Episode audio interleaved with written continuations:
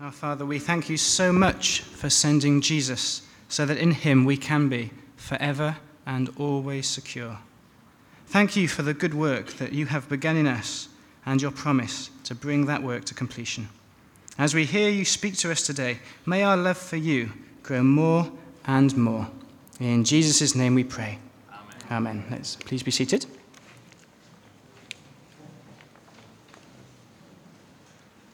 Okay. Oh, good morning once again. Um, it's now coming towards the end of January, so this is the time to ask the big question How are your New Year's resolutions going? Um, I was uh, talking to Beth Cheer recently in the car, and she told me that actually New Year's resolutions can sometimes fail, like this one that uh, she pointed to me on the internet. Doop. Diet day one. I have removed all the bad food from the house. It was delicious. A couple of weeks ago, I got this uh, WhatsApp message from my mum. Uh, it says, Dad and I are making belated New Year's resolutions to get fit. Includes getting up early and going for a run. Three days later, she sent me this. New Year's resolutions already collapsed. I pulled a muscle in my back on Sunday whilst putting on a sock. and Dad's got a bad cold or flu, so not a good start after the physio. Okay, so how's your New Year's resolution going?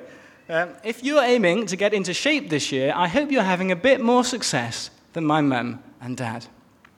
Maybe some of us have resolved that this year we want to get in, into shape spiritually. This year, we just want to love God even more.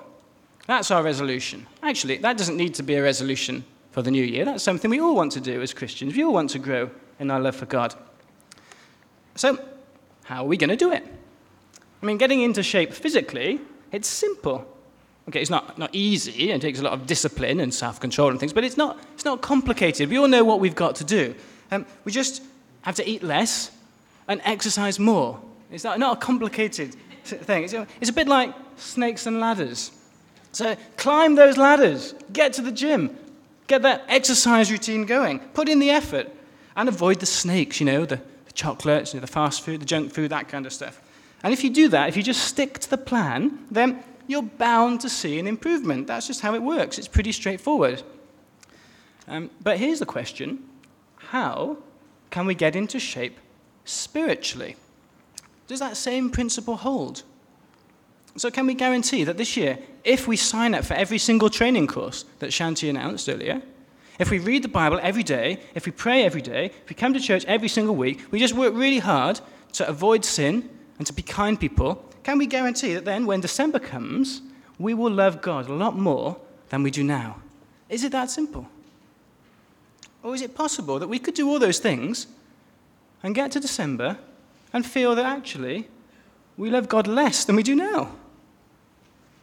Well, yeah, it's, it's possible, isn't it? It is possible. Getting into shape spiritually is very different from getting into shape physically. So imagine your best friend. Okay, let's imagine that this year your best friend becomes an exercise freak. So she decides every single week I'm going to go to the gym three times, and she does without fail all through the year. She counts every single calorie. At the end of the year, she stands on the scales and she's fatter and flabbier than before. No, that's just ridiculous. That doesn't happen, does it? That's not how things work in the physical world. The physical world, the general rule is you put in the effort, you get out the result. Very straightforward. But in the spiritual world, it's not quite so simple. It's not so hard to imagine a friend of ours saying, I always try to do my best for God, but I still don't feel that I really love Him. How can I love God more? Well, that's a good question, isn't it? And that's the question that we're looking at here this morning. How can I love God more? And of course, we're going to want to ask, well, what does the Bible say about all this? Last week, uh, we were getting to know a bit about Jesus, and Jesus was starting to get a reputation as, do you remember what Andrew said? The party king. Uh, religious people wrote this party king off as he's just not holy enough. He's a friend of tax collectors and sinners. That's a bit strange. How could he really be holy, they thought, if he spends time with people like that? I mean, holy people should keep separate from sinners, shouldn't they? that's how the Pharisees thought. Do you know what the word Pharisee means? It sounds like the word separate. The Pharisees, they lived their whole lives playing um, sort of spiritual snakes and ladders, climbing that ladder of religious duties and, and staying well away from those nasty, wicked sinners who could pollute them and corrupt them. And today, we get an insight into their way of thinking when Jesus visits a Pharisee's house. Verse 36. One of the Pharisees asked Jesus to eat with him, and he went into the Pharisee's house and reclined at the table. Thank you, Tim. Um, well, we don't know very much about this Pharisee. Um, perhaps he heard Jesus preaching in the synagogue that morning and he got curious. He thought, Who is this man, this Jesus? I don't know. And so he invites the visiting speaker out for lunch. I say, Never a bad idea. Well, so in, in that culture, uh, if you go for a meal, what do you do? Well, you don't sit down at a table like we do today. Instead, you recline at the table. So um, there's this big courtyard. In the middle of the courtyard, they have a low table, the food set out on the table, and uh, in you come if you're an invited guest, and you recline. That means you sort of lie down, um, facing the food. On your left side, your arm, left arm is propping you up, and your right hand is free to take the food, and your feet are stretched out towards the courtyard walls. That, that's a bit uncomfortable. I suppose you get used to it. Um, so that's what you do if you're an invited guest. But in those days, there could also be uninvited guests. That's not unusual. At the uninvited guests, they wouldn't eat the food, but they would be welcome just to stand around the walls of the courtyard, listening to the conversation for the pearls of wisdom that might drop from this visiting preacher. So, uh, there's Jesus. He's reclining at the table, uh, eating his nice lunch with the, with the Pharisee, and probably not just with the Pharisee. I imagine there are lots of other respectable guests who've been gathered together uh, for this special occasion. And everything seems to be going well until a sinful woman arrives. Verses 37 and 38. And behold, a woman of the city who was a sinner, when she learned that he was reclining at table in the Pharisee's house, brought an alabaster flask of ointment. And standing behind him at his feet, weeping, she began to wet his feet with her tears, and wiped them with her hair of her head, and kissed his feet, and anointed them with the ointment.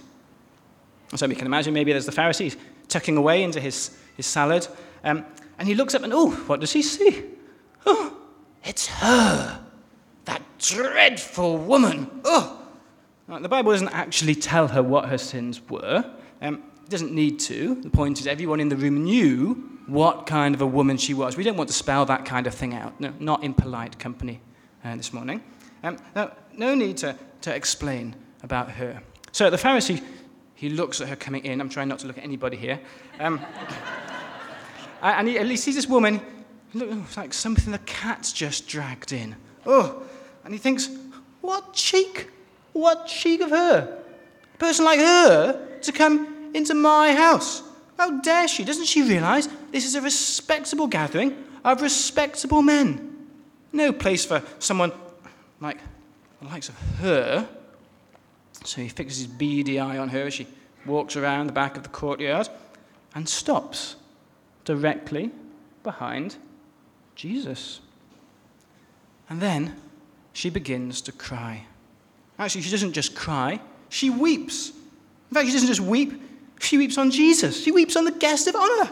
Oh, and it isn't just a little snuffle here. Uh, verse 38 says she's wetting Jesus' feet with her tears. The actual word originally is used for rain. It's like she's showering tears on Jesus here.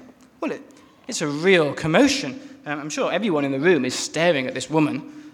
And then, when it seems as though things just can't get any worse, what does she do next? She lets down her hair. Well, in those days, it's absolutely shocking. Um, in that culture, the only place a respectable lady would let down her hair was in the privacy of the bedroom. Letting down your hair in public could be a grounds for divorce. Oh, Pharisee just can't believe what he's seeing. This is awful. And then, with his eyes fixed on the, the horrors of this woman, comes the final straw. What's she doing now? Wiping Jesus' feet and kissing them. Well, the Pharisee and his highly respected guests completely lose their appetite. I'm sure they avert their eyes at this point. Um, and now, everyone's looking at Jesus. Hmm. What's Jesus going to do about this? Well, what does Jesus do? Well, to the shock, and amazement of the Pharisee, Jesus does nothing at all. He just, just not even the slightest rebuke. He just keeps on lying there, reclining, almost like he's enjoying it as sinner continues with her awful behavior. Well, by now the Pharisee's seen enough, hasn't he? Uh, and his disgust for this woman spreads to Jesus. Verse 39 gives us his perspective.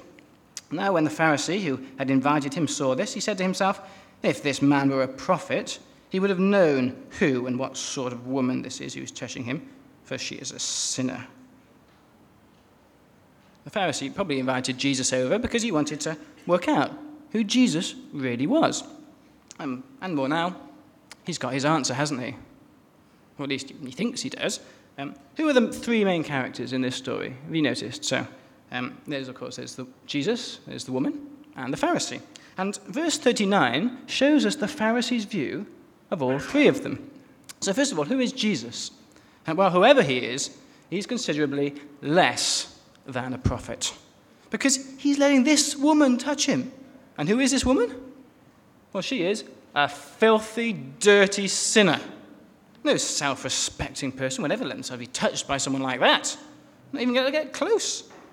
And this shows us something about the Pharisee, too, doesn't it? Right. Who is the Pharisee? In his own eyes, he is he's in a totally different class to this woman. He's spiritually pure, right at the top of the religious Premier League. And she's like stuck down at the bottom of the relegation zone. Men, men like him keep well away from people like her. Why? Well, because remember, what, what game do the Pharisees play? It's spiritual snakes and ladders, isn't it? Uh, Pharisees like to spend their whole lives climbing that spiritual ladder, keeping all the uh, religious rules and regulations and keeping well away from dirty, sinful snakes. And this woman is the snakiest snake of them all. She's just taken Jesus right back down to square one. And he didn't even notice. Oh, what kind of prophet is that? Well, we're going to find out because Jesus answers this Pharisee with a parable. Verses 40 to 43. And Jesus answering said to him, Simon, I have something to say to you. And he answered, Say it, teacher. A certain moneylender had two debtors. One owed 500 denarii and the other 50. When they could not pay, he cancelled the debt of both. Now, which of them will love him more? Simon answered, The one, I suppose, for whom he cancelled the larger debt. And he said to him, You have judged rightly. Well, it's a very simple story, isn't it? Two people are called into the bank, and they're both in trouble. They both have debts. How big are these debts? Uh, well, the, the, smaller debt is 50 denarii. A denarius was a day's wage. Um, so that's a couple of months' wages. What about the other one? Well, 10 times the size, 500 denarii, You're getting on for two years' wages now. Um, but even though these two people owe different amounts, they're actually both in exactly the same position. Neither of them can pay back their debt. And so they're both in trouble. One of them is about to default on his new iPhone, perhaps. Um, the other is about to have his car repossessed, or maybe his, his house. So in they come to the bank, and they confess to the bank manager they just cannot pay. And then comes the shock of the story. What does the bank manager do? Well, he just cancels the debts. Both of them. Just like that. He writes it off. Um, he bears the loss himself and then sends them home free. Well, what a relief. Quite a surprise, isn't it? I don't know if your bank manager's like that. Um, have you ever met a bank manager like that? Anyway, so that's the story that um, Jesus tells to Simon the Pharisee. And then Jesus asks him, So then, which of them will love him more? Simon answered, The one, I suppose, for whom he cancelled the larger debt. And he said to him, You have judged rightly. Okay, so it's a very simple story. But actually, this story is also simply genius. Because in this story, what's actually Jesus doing? Well, Jesus is gently correcting the Pharisees' view of all the three main characters in the story. So, first of all, um, who is Jesus? Well, uh, is Jesus less than a prophet? No, he's, he's at least a prophet. How do we see that? Well, look again at verse 39. Who's the Pharisee talking to here? Well, himself. But in verse 40, what does Jesus do? Jesus answers him. Jesus answers the Pharisee's thoughts. Jesus isn't less than a prophet. He's at least a prophet, maybe more. So it turns out the Pharisee is actually wrong about Jesus. What about the woman? Is she really a filthy, dirty sinner? Well, let's start with the, bit about sinner. Is she a sinner? Well, yeah, of course, she's a sinner. The Pharisee's got that bit right. But what kind of a sinner is she? Is she a filthy, dirty sinner? No. She is a cleansed, forgiven sinner. So the Pharisee's wrong about her too. He's wrong because he doesn't understand forgiveness. The Pharisee assumes that Jesus just doesn't know about her sins. That's why he lets her get so close. But no, Jesus hasn't overlooked her sins, actually. Jesus was watching every time she ever sinned. He's seen it all. Yeah, he's seen her sins. Um, but Jesus is like that surprising bank manager. He's cancelled those sins, cancelled them all. And so Jesus has seen her sins. And actually, he's not just seen her sins, has he? He's also seen the Pharisees' sins. Which means, of course, the Pharisee's wrong about himself, too. Um, Simon put himself in a totally different class to that woman. But actually, both of them are in that same sinking ship. It's like, um, like you know, Shania Twain. Yeah? So, you're a Pharisee. That don't impress me much. You may be the snakes and ladders champion of the world, but you're still a sinner with a spiritual debt bigger than you can ever repay.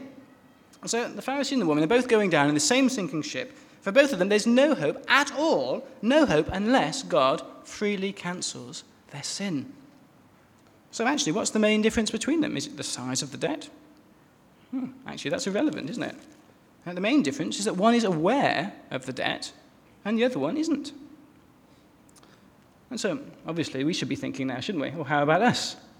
How aware are we of our debts before God? How conscious are we that we need God's forgiveness? because we have a personal debt that we can never ever pay back. In fact, it's never been a day of our lives when we have been able to repay the interest on that day's loan, let alone the whole loan itself. Um, so I think maybe over time we, we can start to forget this if we've been Christians a long time, possibly. Um, after all, we go to church every Sunday, uh, we go to a mid-group, a midweek Bible study group, perhaps with a leader of the growth group. Uh, we read the Bible and pray pretty much every day. We give money to charities. We're making progress against sin in our lives. Maybe last year there was a particular sin or a habit or, or a situation that always seemed to defeat us, but yeah, come to think of it, it's been a few months now, and yeah, I've, I've never fallen back into that. Yeah, I'm doing quite well compared to this time last year as a Christian. Maybe we think, yeah, we're pretty good spiritual shape, actually. Uh, almost, almost a role model for other Christians. Hmm, actually, it um, seems that other Christians do look up to us sometimes, and so they should, because in some ways we are their spiritual superiors, because we have travelled further up that snakes and ladders board, haven't we? Um, not all of not all the Christians that we know are you know, as faithful as us, as diligent as us. So there we are, focusing on all our achievements and all our progress, and what are we forgetting? We're forgetting that we're still sinners. We're still sinners, and we still have a spiritual debt too big ever to repay. And if God hadn't rescued us, we'd be there, going down on that sinking ship with no lifeboats, no jackets, no hope. It's so important that we don't forget that we are still sinners or deny it, or else, like Simon the Pharisee, we won't be able to really see who Jesus is, or who others are, or even who we are. Instead, we'll get blinder and blinder every day all the while congratulating ourselves how well we see, that we see so much better than everybody else. It's called spiritual pride. Uh, C.S. Lewis puts it like this A proud man is always looking down on things and people. And of course, as long as you're looking down, you cannot see something that is above you. Did you ever wonder why Jesus accepted that, that lunch invitation from the Pharisee? I think it's because Jesus loves this Pharisee no less, no more than the, the sinful woman. And he wants to help the Pharisee to see again. So, uh, Jesus makes this respectable Pharisee learn a lesson from the sinful woman. Uh, verse 44. Then, turning to the woman, he said to Simon, Do you see this woman? Stop there, okay? Now, does this sound a bit surprising to you? You see this woman. Of course, he sees the woman. Everyone sees the woman. She's, they, have heard her as well. She's been right in the center of attention for the last few minutes now. Um, I, I, first um, was struck by this when I went to a church in Miri in Sarawak, and they had a, a dramatic presentation of this chapter. So is Jesus that comes into the room and he's reclining and he's eating and having a conversation. And in comes this woman making a total commotion.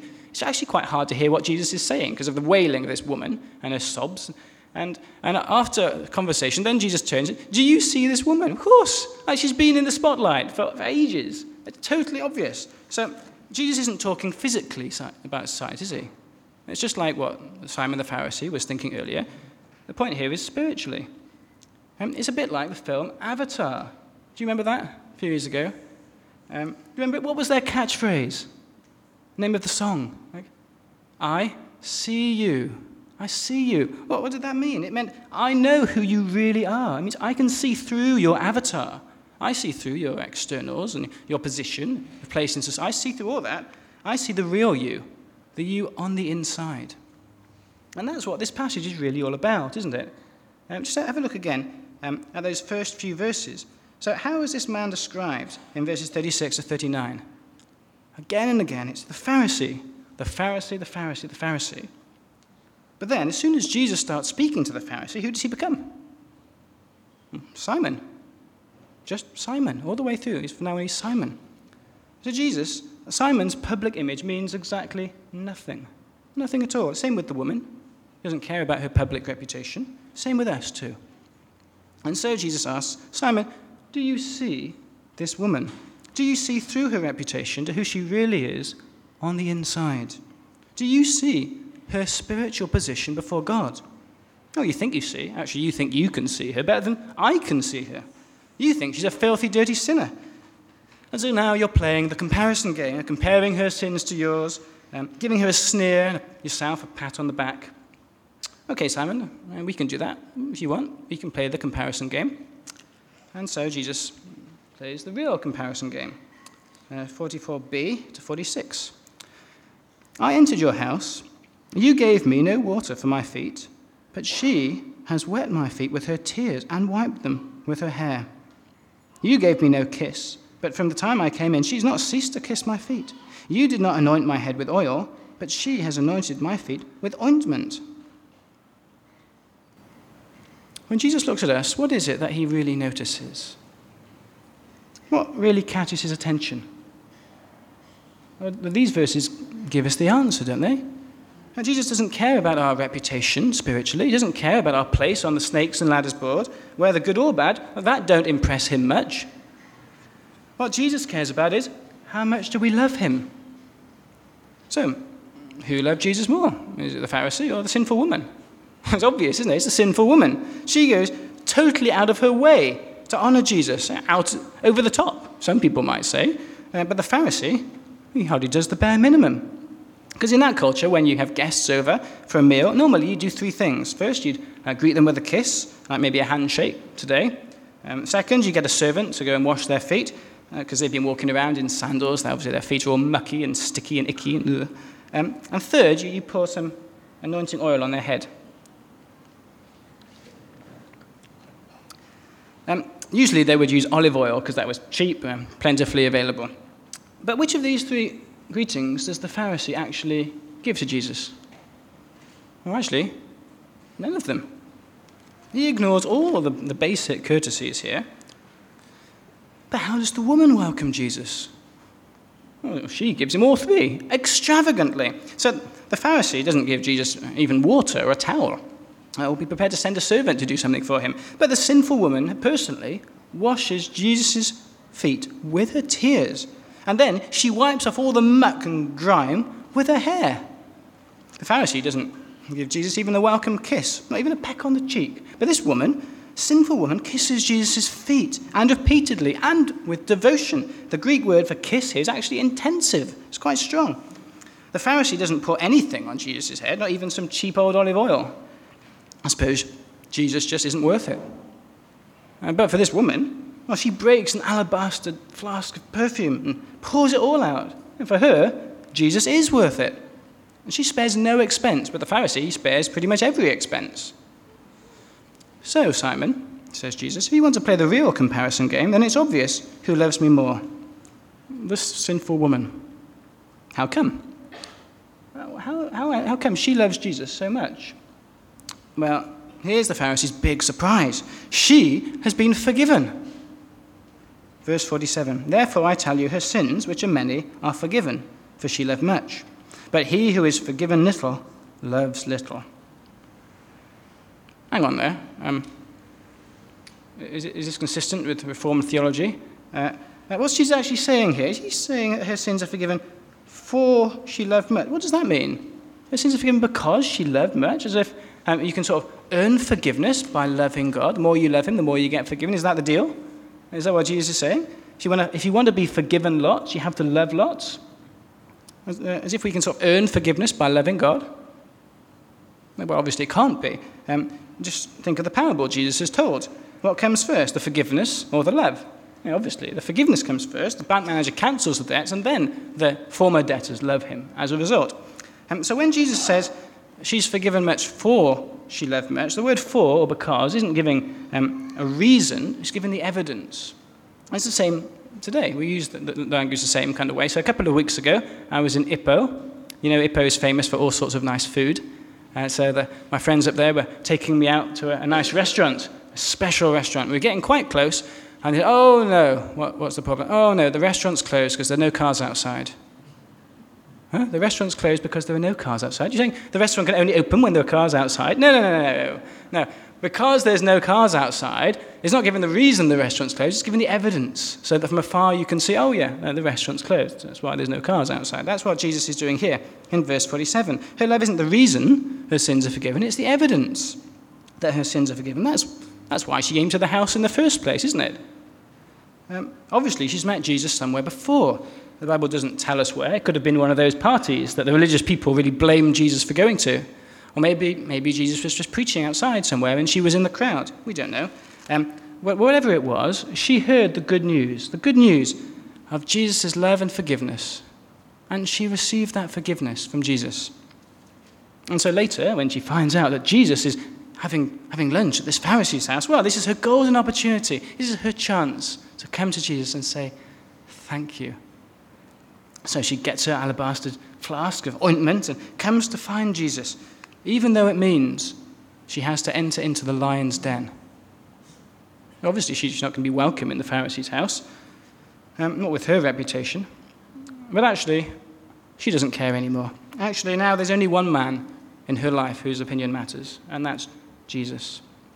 And so quietly she walks up behind Jesus and gets ready to pour out her, her special ointment when, well, then the emotion just overwhelms her and she starts to cry tears of joy, perhaps. the joy to meet the man who forgave all her sins and gave her a fresh start to life.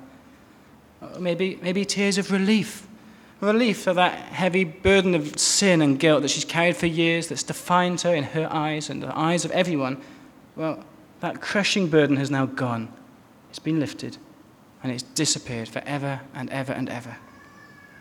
Jesus has set her free. And so she cries. And as she cries, the tears come faster and faster all over Jesus' feet. And she thinks, oh no, what have I done now? How can I dry his feet again? And oh, what can I use? Oh yeah, my hair. So she lets her hair down to dry Jesus' feet. Um, who cares what others think? They don't matter anymore. The only one that matters now is Jesus. And she pours out all this expensive ointment and gives Jesus her very best and kisses his feet over and over in devotion. Therefore, I tell you, says Jesus, her sins, which are, forgive- are uh, many, are forgiven for she loved much. And then I imagine he looks at the Pharisee and says, But he who is forgiven little loves little. It's ironic, isn't it? Jesus makes this holy, spiritual Pharisee learn a spiritual lesson from the sinful woman, the woman the whole community despised. But Jesus doesn't despise her. He doesn't care about her reputation or her, or her position on that snakes and ladders board. What Jesus notices is how much he loves him. And now there's just one thing left to do. And Jesus reassures her that her sins truly are forgiven. Verses 48 to 50. And he said to her, Your sins are forgiven.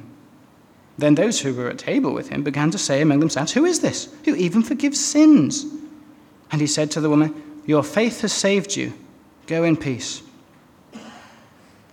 So, there, in the lion's den, Jesus publicly clears her character, restores her reputation, lets her go out free in peace to love and serve the Lord.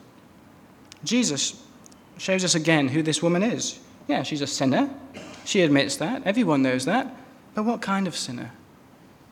Not a filthy, dirty sinner, but a cleansed sinner, a forgiven sinner, a loving sinner.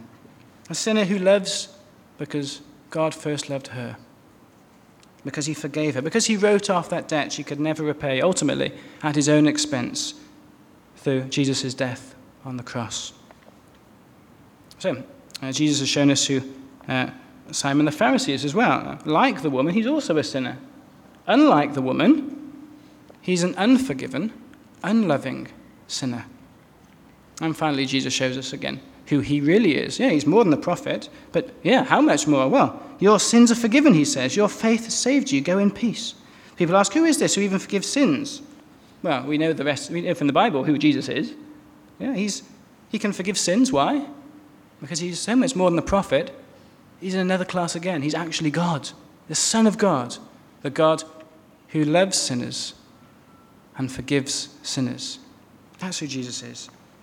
And if that's who Jesus really is, then of course that means we all have a choice to make this morning. A choice that sets the pattern of our whole lives. Who would you rather be?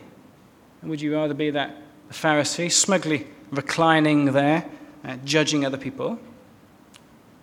Or would you rather be this sinful woman, extravagantly loving Jesus, pouring out the very best in everything she has, an extravagant devotion to Jesus, loving him because he first loved us? And gave his life to rescue us from that sinking ship, to forgive us, to pay our fine, to let us go free, to wash us clean, so that now we can go in peace to love and serve the Lord. Both in one off acts of devotion, like we see from this woman, also uh, in a pattern of a whole life poured out for him. Uh, we see a snippet of that in our final verses today, Luke 8 1 to 3. Soon afterwards, he went on through cities and villages, proclaiming and bringing the good news of the kingdom of God. And the twelve were with him and also some women who had been healed of evil spirits and infirmities Mary, called Magdalene, from whom seven demons had gone out, and Joanna, the wife of Chuza, Herod's household manager, and Susanna, and many others who provided for them out of their means. So, what do we see here? We see men and women from all walks of society giving all they have in love to support Jesus' mission. So, there's the 12 apostles, you've got a fisherman, a tax collector, uh, lots of women as well. Mary Magdalene, rescued from evil spirits. Joanna, married to a top government official. Susanna, many others, we don't even know their names, most of them. Um, but what do they have in common? Well, they're pouring out their different gifts and abilities to support Jesus as he goes from town to town, preaching the good news of the kingdom of God, the good news that brings forgiveness, peace, and love, that turns unforgiven, dirty sinners into cleansed, forgiven, loving disciples of Christ. That's why we're here at St. Mary's Cathedral this morning, isn't it? Why, does, why does this cathedral exist? I wonder if you noticed on your way in. There was a sign by the door. Uh, what are we here for? Well, we're here to glorify God together in response to his grace by making disciples of Jesus Christ. This morning's passage helps us to understand especially one phrase in that mission statement in response to his grace. We love much because we've been forgiven much. And that answers the question from the start, doesn't it? Do you remember that question? I always try to do my best for God, but I still don't feel that I really love Him. How can I love God more? Well, what's the standard response? What's the usual way that Christians try to build up their love for God? Well, it's spiritual snakes and ladders, isn't it? You know, we, uh, we try judging ourselves and others by what we do, by our, our public reputations as disciples of Christ. But actually, what really defines who we are? Is it actually what we do for God? No. What defines us is what God has done for us. So, what's the real way that we're going to get in spiritual shape in 2016? Well, Simon the Pharisee shows us that actually it's not by doing more for God. Actually, that kind of resolution can really backfire because doing more for God can even make us love God less if it makes us forget how much God has done for us first. If it makes us start thinking that we're somehow able to build up spiritual credit with God rather than serving in response to his grace. If Jesus came into this multi purpose hall this morning, um, I think maybe he would have a question for each of us to consider. Jesus' question uh, for us is this Will you remember how much I have forgiven you? Will you remember how much I have forgiven you? Well, how can we make sure that we do always remember? How can we make sure we never forget the price that Jesus paid to set us free? A debt so big that there's never been a day in our lives when we've even been able to pay off its interest. Well, here are three things that help me. I've, I've put them on the, the, bottom of your outline for you to fill in. Um, maybe they'll help you too. So, first thing I found that really helps is actually sharing the gospel. How so? Because, well, why, why do I love explaining the good news so much to people they've never heard, one to one, or maybe leading a Christianity Explore group. Why do I love that so much? Well, one reason I, I really love it is it's that moment when it just clicks and they understand it. What? God's like that? He's like that amazing bank manager who will write off my debt at his own expense freely? Really? That's what God's like? He just sets me free just as I trust in him. And, and when people get that, yeah, I've, I've, studied grace, I know about grace, but that's when it comes alive again, when I see it in somebody else's life. It's, yeah, it's a wonderful feeling. Um, forgiveness becomes fresh once again. It doesn't actually have to be evangelism. I don't need to be telling non Christians, even anybody. If I'm sharing the gospel with anybody, um, it, it, can really help love, God's love come alive in my life again. Just preparing this sermon really refreshed me. Um, has the same effect. So, here's one thing maybe you can do this year. Yeah, we know we should be sharing the gospel, lots of reasons for it, but here's one reason. Um, because it's not just going to do them good, just how them what God can do for them, but also it will do you good as well. Um, the second thing I find helps is a little morning routine that I have, which I follow um, pretty much every morning. I have done ever since I was at university many, many years ago, before I even knew Tim. Um, so every day when I first wake up, um, I, the first words I say are from Psalm 32, uh, our Old Testament reading today, but from the NIV. Um, Blessed are they whose transgressions are forgiven, whose sins are covered. Blessed is the man whose sin the Lord does not count against him, and in whose spirit is no deceit. And that's the first thing I say every morning, first time I wake up, Psalm 32, verses 1 and 2. And those words remind me who I really am and my real position before God. And who I am and my position before God is actually unchanging absolutely secure. Um, regardless of how I feel, regardless of what others are thinking of me, regardless of what I've achieved or failed to achieve, or how things are going in life generally, when I wake up in the morning, I remember, yes, I'm blessed.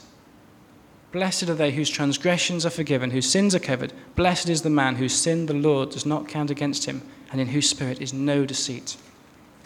Yes, yes, I'm a sinner, but I'm also a forgiven sinner. So that's the second way that we can grow to love God more. Get into the habit regularly of reminding ourselves how much God has forgiven us personally.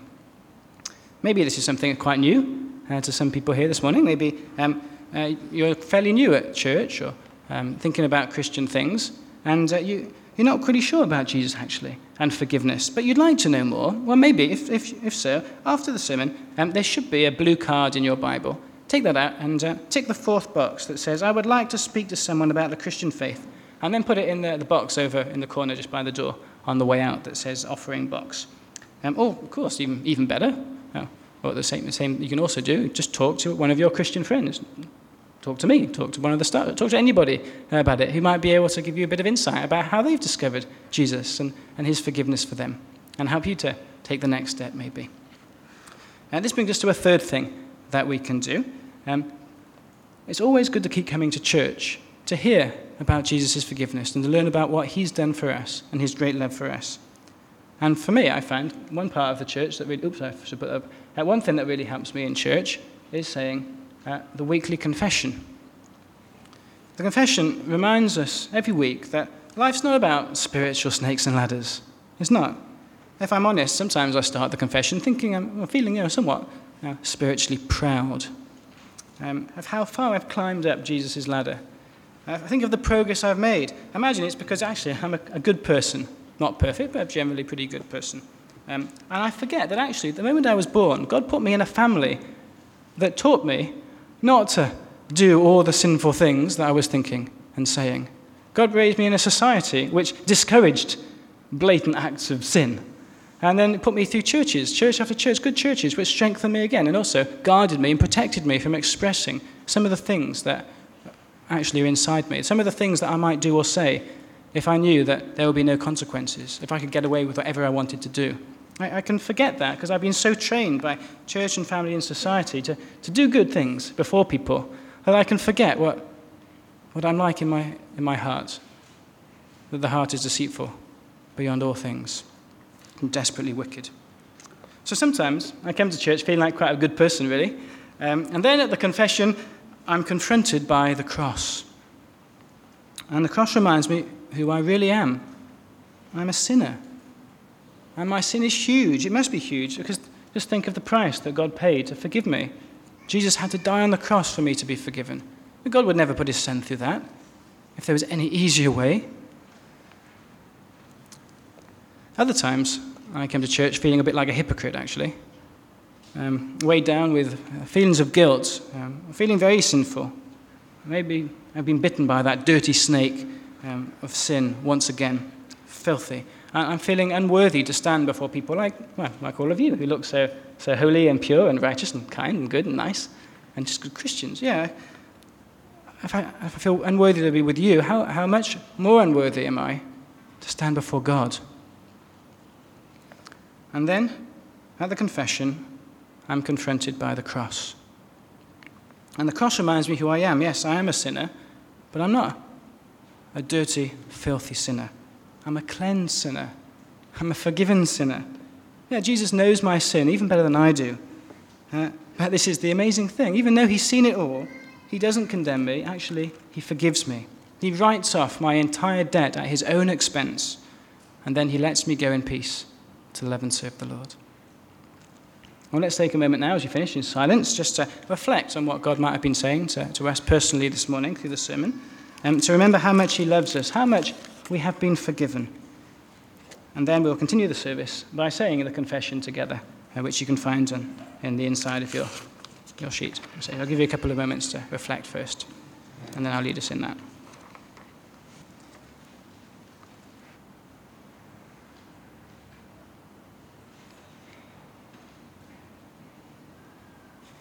Okay, let's say the words of the confession, which are in the inside of your handout and also maybe appearing on the screen.